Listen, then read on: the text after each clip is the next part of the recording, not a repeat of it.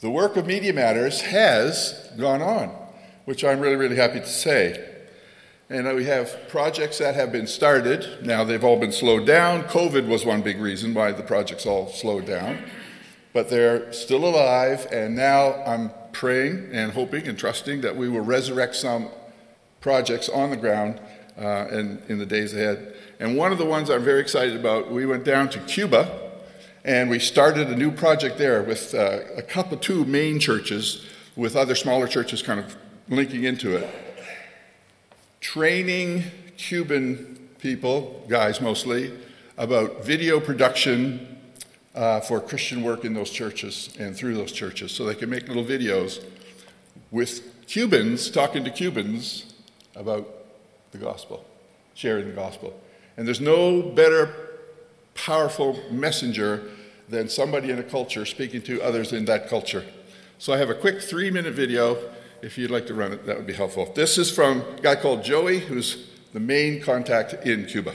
And I went the first time because he's going to mention a name called Rod. A guy called Rod McDonald uh, went with me on this trip. Thank you.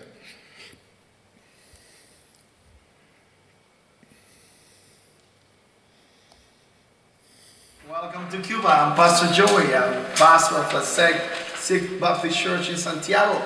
So we had such a wonderful week uh, this month with Pastor Rod and Pastor Bob. You know, I'm just listening how God wants to move forwards in, in Cuba to, uh, for the extension of His kingdom. So we see this as such a great opportunity for us here to develop media in Cuba. People love media.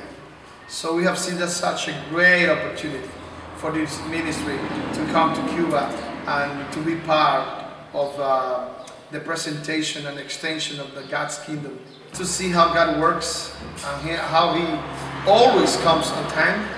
And um, exactly now in Cuba that we are developing um, in uh, internet and so on. This is very new for us, just, but we, we bless the name of the Lord for this, uh, for this ministry. And we hope you can come and teach us and train us to um, extend the kingdom and to take to remote places and to show and present other people in another way and a way that Cuban likes so much. I mean, about uh, watching movies and so on. That would be exciting. The people here in the church, they will love it. Not only in the city, but also in the mountains. So that would, that would be awesome. The leaders here, they responded very positive, more than I expected, you know, because for some are very new, they, it's a big picture. They have many questions and so on. But I guess practice makes perfect. So, so, so exciting to see and to learn how that works. I hope to see people in the mountains, you know, presenting our own stories from Cuba to Cuba, not from America, not from Canada. I want to, we want to make our own products in Cuba, made in Cuba. made in Cuba. Media made in Cuba. oh, you have to come back. There's no choice. We need you here. We want you to be part of us here, and we, we just need it. We don't, we don't know what to do. So we, remember, we are the body of Christ. Maybe you are the hands, you are the feet. So we need it. You need to come back, please. I just uh, want to thank to all the people who made uh, it possible to come to Cuba and to share that vision with us. We thank you from the Lord and uh, we hope that the Lord will bless you more and more and provide more resources for uh, this guy to come back again to us. So we'll be praying, for sure we'll be praying for that. And I dedicate a, a verse in the Bible in Hebrews 6, 10. So read it and enjoy it. May the Lord bless you. We were on our way back to the airport to return to the uh, to Canada, and we stopped at a little coffee shop. You could hear the cars going uh, by the side of the road, and just decided to do that then. So that's why it's a little bit rough around the edges.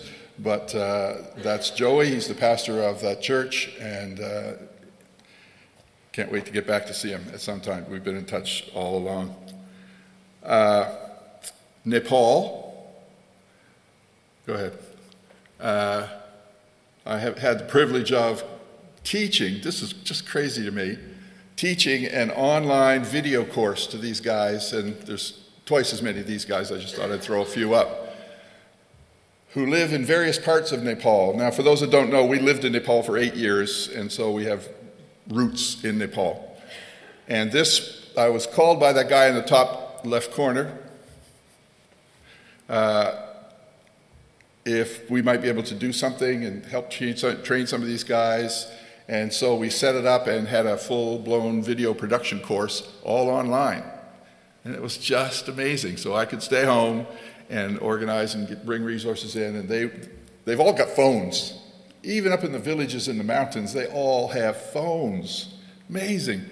So that's what you can do online when people have phones all over the place. So that was something that was accomplished. And uh, keep in touch with these guys all the time for follow up, and you know we get calls and so on to see how that's going. So thank you for that. We're also still involved online with Uzbekistan. As many of you know, we were there for a year, but I was there for about a year and a half, and uh, I got a report back. I was going to show you a picture, but Stas asked me not to. it's that kind of country. So um, he gave me a report I said, I want an update report on what's going on. And I couldn't believe it. I'd love to, I don't have time, but I'd love to read it off to you. The stuff that is being happening out of our little studios in Tashkent is amazing. And we started that whenever I was there, or we picked it up and ran with it. I was working with FIBA at the time. And uh, it's very exciting. So Stas and I remain in contact, and that project has just, God has blessed it and blessed it, and it's having a major impact all through Central Asia now, not just Uzbekistan. And again, the internet has played a massive role in all of that. Uh, the other thing that I'm quite excited about, but I can't wait for my head to clear up, is I want to start a new video production project, a series, based on prophecy. Not today's prophecy about the future, but about Old Testament prophecy about Christ. And here's what I want to address, how I want to address it. If I say to you the word prophecy, what comes to your mind? And I'll give two chocolates out of that chocolate thing if you can say the word that's going to motivate this, this, this video series.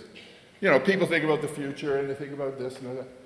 But to me, the word that really identifies prophecy is impossible. Prophecy is just plain impossible. How does that work?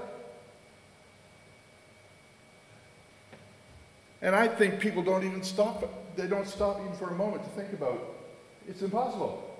How can, how can one of you or me, or even your revered pastor, tell me what's going to happen in 300 years in detail? I guess I need to stay here, don't I? uh, any agreement on that? Anybody think, yeah, actually, but people don't think about it. So I want this series to get them to think about it. How can a prophecy work? And yet there's prophecy that's worked for Jesus. Not one or two or five or 10 or 15 or 20 or 30 or 40 or 100 or 200. 400 prophecies about Jesus over in the Bible. And every single one is exactly accurate. Five, six, seven hundred years previous to its happening. Now, you cannot just not pay attention to that. How can you just go, oh, that's not important? That's, that's frivolous. It is not frivolous. And so I want this series to just little short, sharp videos to ask that question What do you think of when you think of prophecy? And if I say impossible, how does that make you feel? And then talk about that, have a little bit about the actual prophecy, the, the facts of the prophecy, and then end it with this challenge, which is a challenge for each one of us every day as well. How can we just discard this out of our thinking or not take it seriously? It's there. It's, it's what's the word I want? It is recorded. You know, the Dead Sea Scrolls, all kinds of prophecies in there and, and other things. So that's what this video series is about. And I really would appreciate prayer about it because the wording and the presentation of the material I want it to be spot on. And my, one of my frustrations now is I just don't have the brain to do it. I'm told it's supposed to come back, so I'm praying for that. But I, I'm looking now for other people's input as well. So when I'm back in Canada, I'm talking to a lot of people about how to word the introduction and all that kind of stuff. So that, I appreciate prayer for that. The prophecy video series, and so on and so forth. And there are a couple other things in the works, but I'm setting those aside for the moment. And then just my links with other missionaries that I have worked with and want to continue to work with, that uh, we stay in touch, and I want those to stay strong. So next week, or two weeks, whatever, uh, I'm going to go down and have a meeting with John Hargreaves. You know John? And so uh, we're going to spend some time together because we've done quite a few projects together in the past.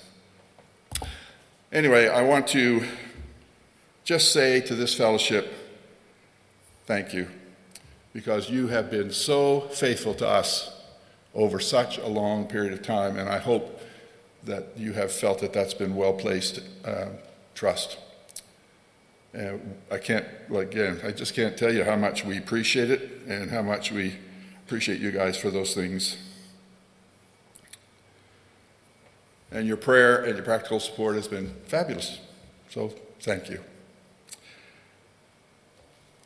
Let me read you something. This scripture today is, of all the verses in Hebrews, because you're on a series of he, in Hebrews. And so I looked up these verses again, and I read them, and I thought, wow, this is exciting stuff.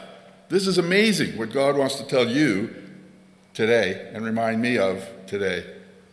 So if you've got a Bible there, I recommend you grab it and turn to Hebrews chapter 10. It's like pretty well that far in the, in the Bible. This is the thick one, the Old Testament and everything, so just a few pages, thin pages on this end. If you have a, the, and you can't find it, it's page 1208, if that helps you.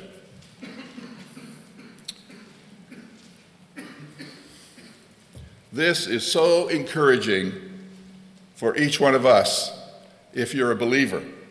If you are not a believer, this is so encouraging for you to consider as what the future you can and should have and you've been designed to have in your life.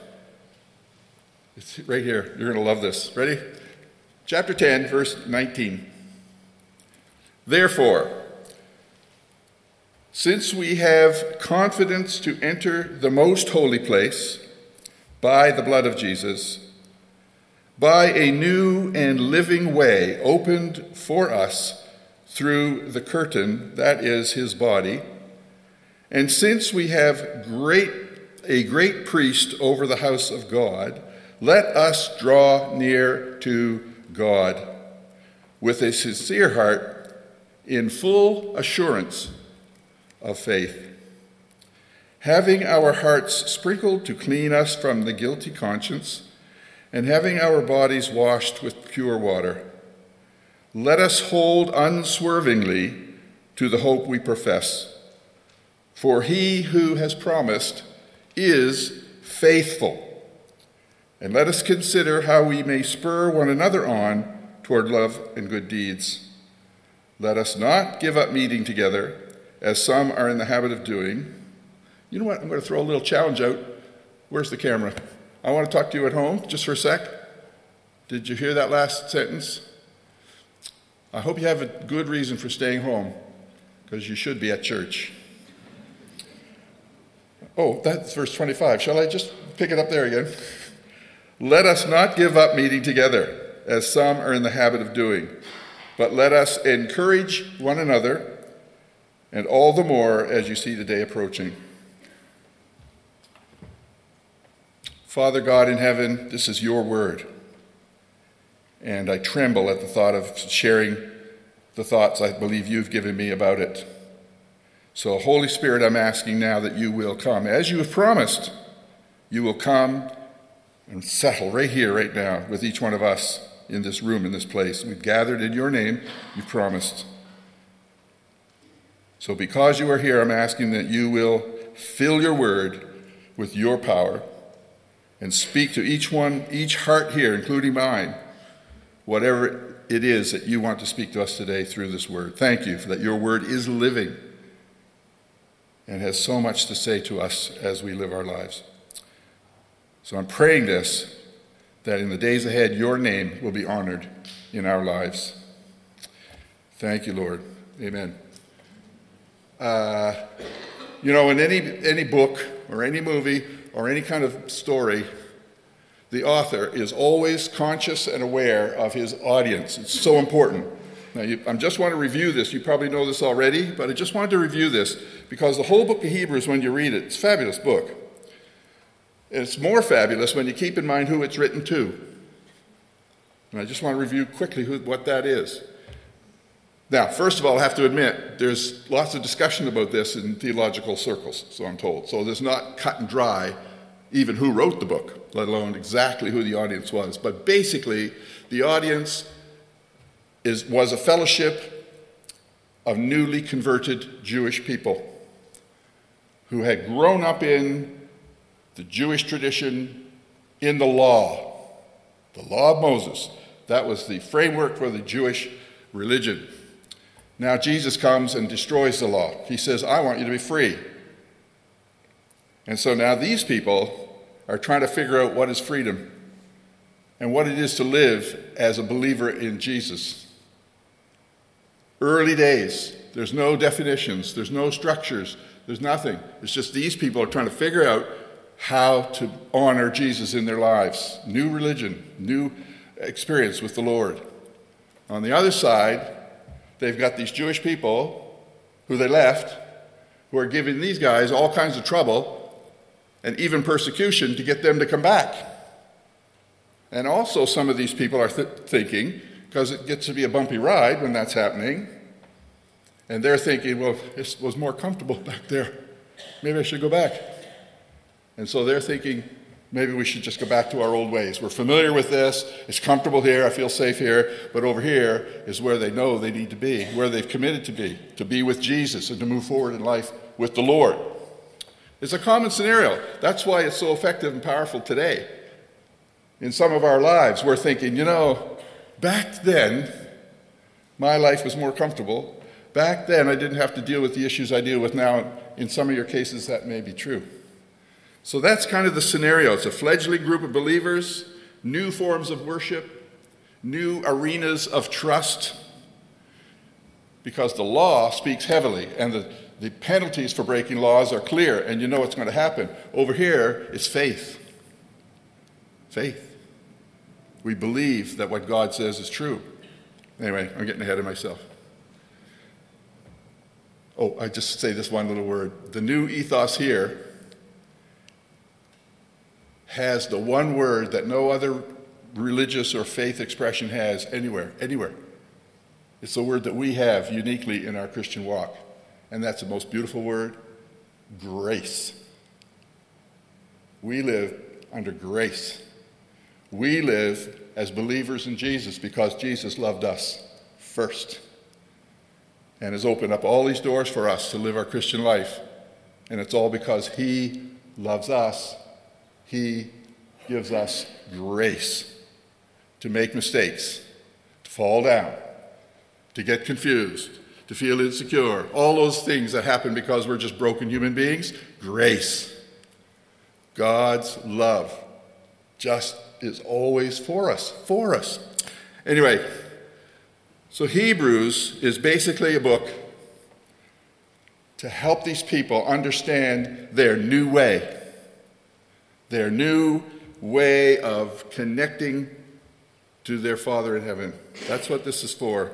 It's about a new way in a relationship with Christ as the foundation of our life. And for us, it's a renewing every day in your walk with Christ. So we would renew every day. We should be. Every day. Every morning you get up and say, Jesus, thank you. It's another day. If you're in pain or you're under the gun or there's something really hap- heavy happening in your life, you get up in the morning and go, Thank you, Jesus. It's a new day. Anyway, because He's walking with us every day, right through the day, every day. This is a call to recognize ways that we can attune ourselves to do that. So there's four basic lessons. Hey, somebody watch the clock for me, please. it's awful. I was going to turn my. So, so there's four quick little things. quick little things that we can get out of these verses, and they will encourage you and they will enlighten you, and they're fantastic. First one is we can now, with confidence, total pure confidence, approach God. You and I can walk into the presence of God, the creator of heaven and earth, the one who sustains everything that's happening. Without God, none of this.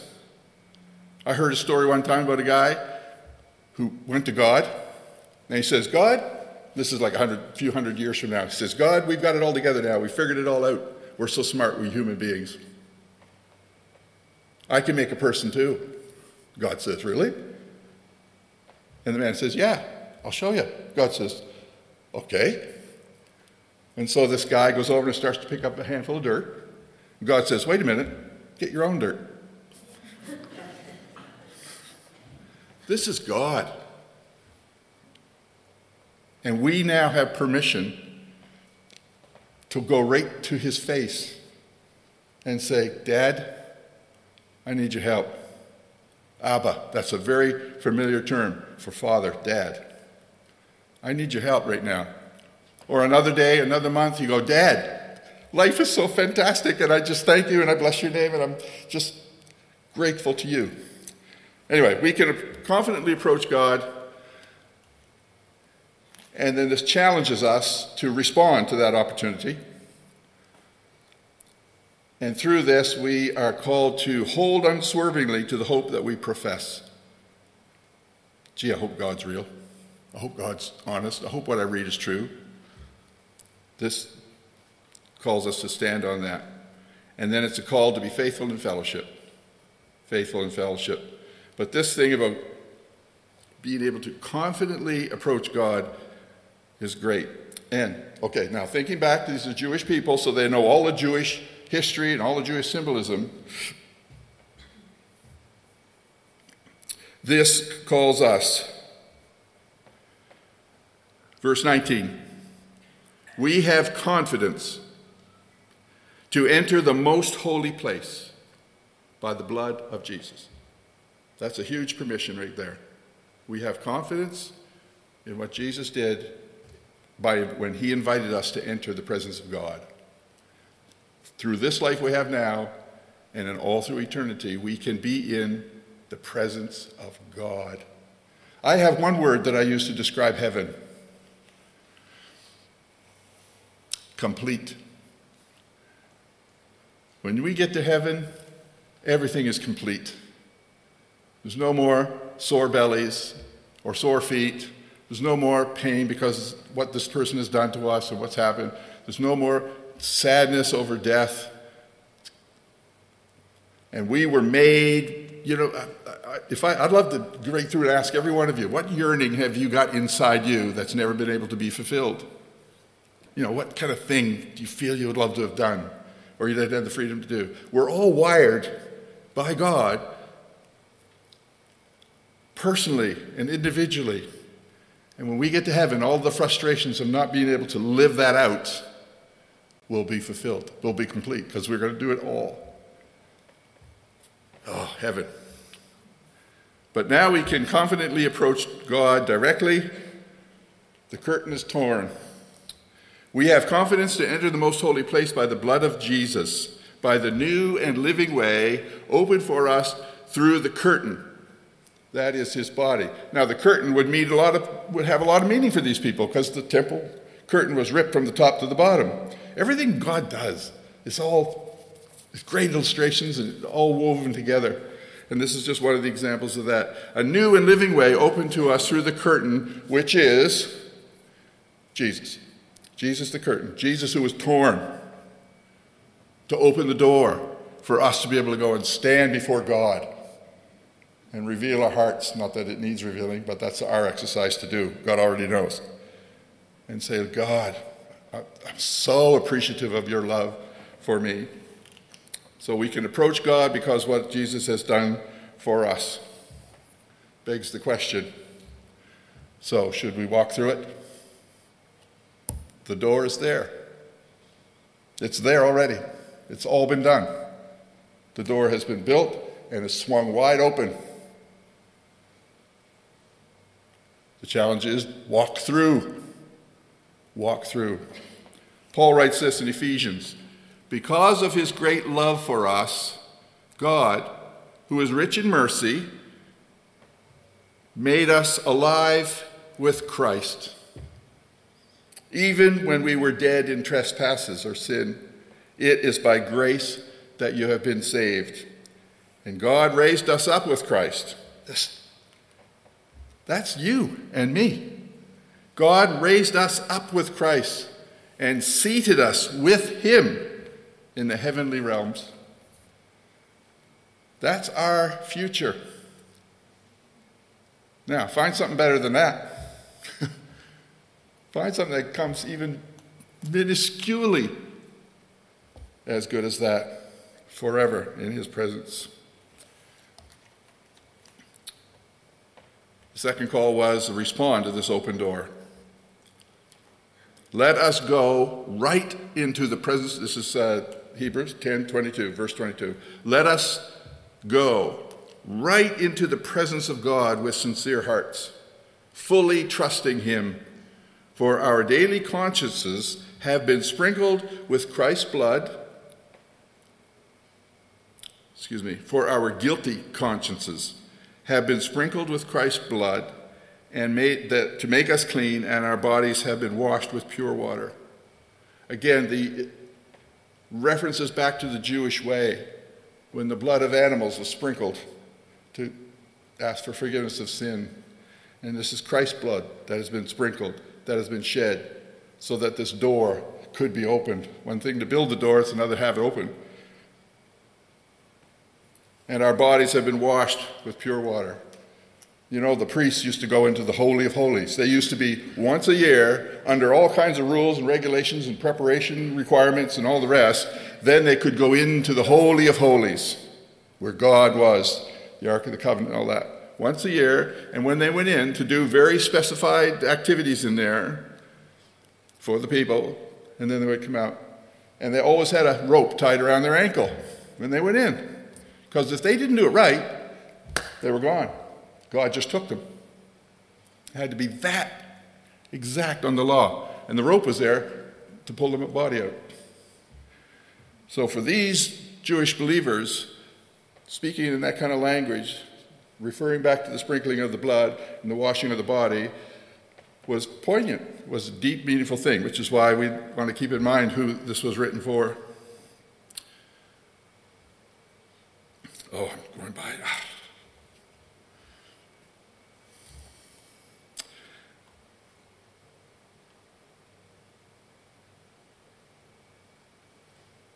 All of this preparation and these things in mind give us this confidence to approach and go to God. I've just started a point here that I want to make. This call of God on our lives, this opportunity that God has presented to each one of us, is not a call to religion. It is not a call to come to church. It is partly, but that's not the point I want to make. It's not a call to religion, it is a call to relationship. And we can have this personal, deep, meaningful relationship with God. And then out of that comes, and we'll talk about in just a sec, comes this call to fellowship. And it's this call to fellowship that is fulfilled in church. Vital, very vital. It's a personal call, though, on each one of us to be honest with God, to trust God, and to listen to God. So in the verse itself, it says, sincere, come with sincere. So we were honest with God. Just lay it out with God. To trust God, that's the assurance that we have when we do it. And to listen to God, which means be prepared to be sprinkled and washed so that we can live our lives in a way that honors Him. And that's the priority. I remember I used to always think, honoring God, what an egotistic God He is. But at the end of the day, it's a, a knot that ties us together us with Him and us with each other, so that everything we do, the focus is not on us, but on Him every day in every way as we walk. It's all about Him. We have our programs and we have our systems and all the rest of it, and a lot of them flawed. I mean, one thing that keeps people away from getting to know God is the church. The bad press, the bad actions, the ridiculous rules and everything, trying to go back to this old way of life, some of them. I mean, it's a huge thing. Well, Jesus said, I will build my church. The gates of hell will not prevail against it, which means the gates of hell are trying to prevail against it. It's an ongoing challenge for the church. God will build it, God will protect it. It's in God's hands. So I don't feel pressure over that. I'm just aware of it happening. And you can look anywhere in the news. What's the news about churches you hear? Bad. This is broken. Bad decisions. This is how, blah, blah, blah, blah. Anyway, I digress. Here's one, one verse from Romans 15, or Romans 5:18 about relationship, not religion. Yes, Adam's one sin brings condemnation for everyone. But, my favorite word in the Bible, almost, but. I love it. That turning word. This is the horribleness, but this is the goodness. This is the world, this is God. I love it. Yes, Adam's sin brings condemnation for everyone. But Christ's one act of righteousness brings a right relationship with God and new life for everyone. Hello. This is wonderful. We're called to relationship. We're called to hold unswervingly the hope we profess. Verse 23 Let us hold unswervingly to the hope we profess, for he who promised is faithful. So I want to ask the question what hope do you profess? How would you define your hope? Makes me think of 1 Peter 3:15. Always be prepared to give an answer to everyone who asks you to give a reason for the hope that you have. Which means to do that, it's got to be clear in your own heart and in your own mind to be able to share why you have hope in Christ. Can you do that? Is it clear in your own head? Are you at peace with the hope that you have in our faithful God? We place our hope in a faithful and true God.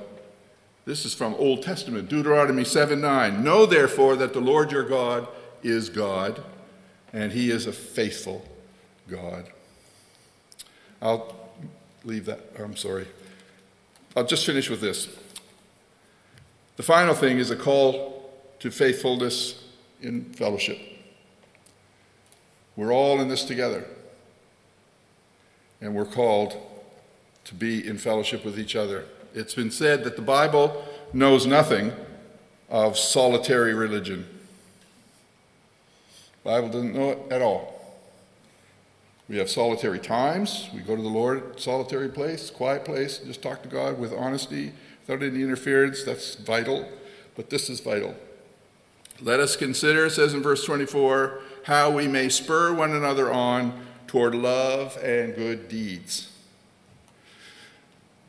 Not giving up meeting together, as some are in the habit of doing, but encouraging one another. I'm not going to go the rest of this stuff. I just want to make one point here, if I may. Get your good deeds in the right place. Good deeds do not lead us to God. Good deeds mean nothing to God unless they're a result of your relationship with God. Then, because of His love to you, you want to overflow that. Then it comes out, expresses itself as good deeds, not the other way around.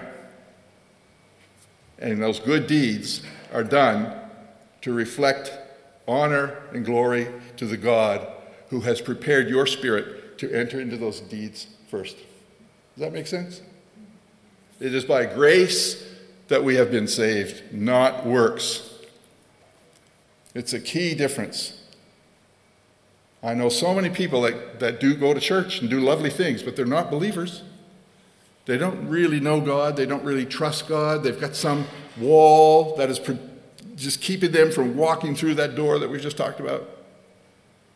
So I would just challenge each one of us in the name of the Lord to consider how you're doing in that. It's by grace. What a fabulous thing! Grace. It's all grace and it's all God so that we can live our lives in joy no matter what the circumstances and in peace no matter what the circumstances because our trust is in the man that we walk through the door to meet with every day. Lord, your word is so fabulous. Thank you so much for it. And I pray that we will honor you in our lives today and this week and the months and years ahead. And that as a result, you will bless us and strengthen us and be the good shepherd you've promised to be by guiding us where you want us to go. And that we will, like obedient sheep, just follow you Know your way and follow your way. Lord, thank you for your love and your blessing. We pray all of this for your name's honor and glory. Amen.